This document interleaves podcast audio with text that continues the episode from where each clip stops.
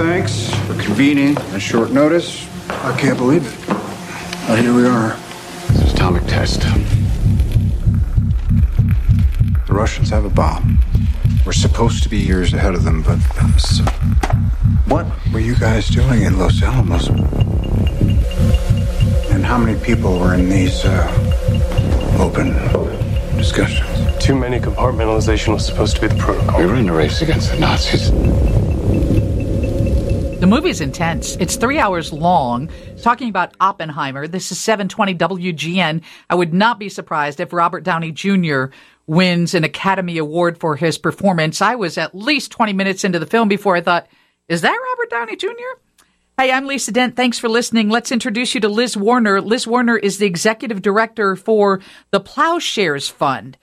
And you've I don't know that you're going to be a part of the event at the Music Box Theater, but you were certainly a part of conceiving an idea to have people gather after the film and have a conversation. Thanks for joining us, Liz. Can you tell everybody what the Ploughshares Fund is all about? Sure. Thanks for having me and uh, Ploughshares on the show, Lisa. Um, yeah, I unfortunately will not be in Chicago, but I was part of our panel and discussion in San Francisco and have had a chance to see the movie. So um, happy to discuss that in a second. But thanks for asking about Ploughshares Fund. Um, we're a nonprofit organization. We're focused on reducing nuclear threats and ultimately eliminating nuclear weapons.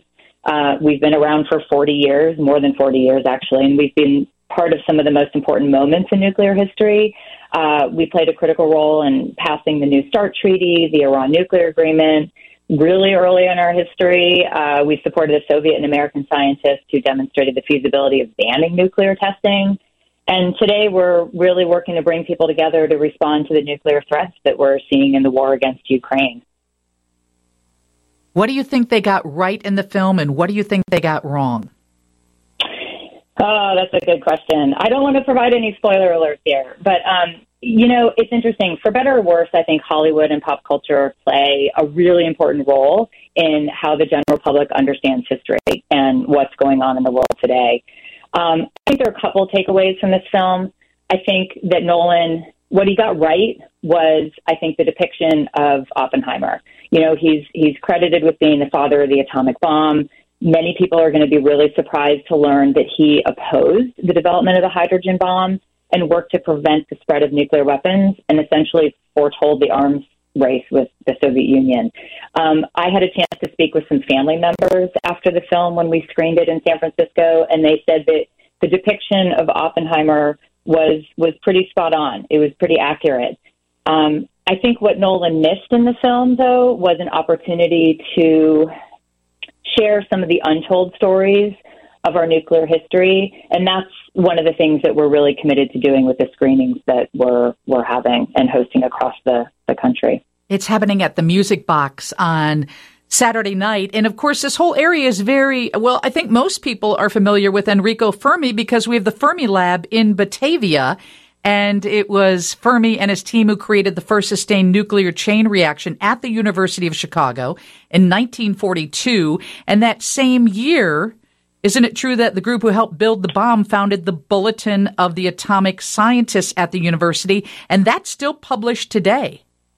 It is. It is. And the Bulletin of the Atomic Scientists is, um, you know, one of our, our core partners in the work that we do as Ploughshare Fund and, and the whole nuclear field working to nu- reduce nuclear threats and eliminate nuclear weapons.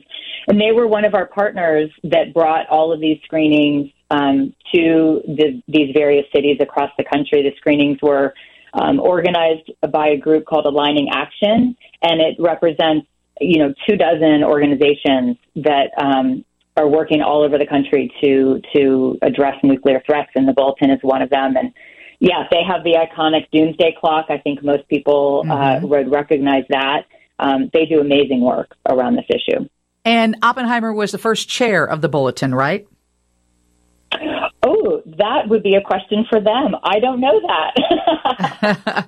I think that's what I read that he was the organization's first chair. So it's just an interesting film. And before I let you go, I want to tell everybody uh, this panel is discussing Oppenheimer after the film that they show at the Music Box Theater on Saturday night. And this is something that Liz, our guest, was a part of creating so that people across the nation could experience this kind of discussion.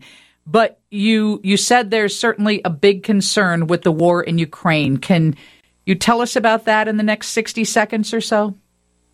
Yeah, I mean, I, I think, you know, we're at this inflection point uh, right now, and we haven't seen the kind of nuclear threats and um, increases in nuclear arsenals that are happening around the world now since the Cold War. So, in many ways, this movie is more timely than ever to help people understand that these threats are still here. And, you know, the work that we're doing with our grantee partners is to understand under what scenarios would Putin potentially use nuclear weapons? What are what are the impact of those weapons? How can we ensure that governments, both the U.S. and others, have access to sound policy recommendations?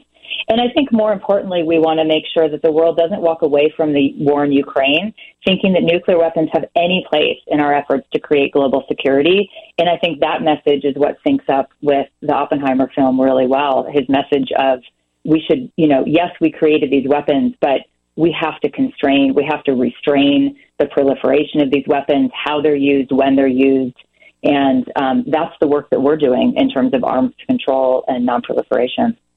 Thank you for that work. You can find out more at ploughshares.org. That is Liz Warner, the executive director of Ploughshares Fund. Steve has your news next from the Northwestern Medicine Newsroom. WG.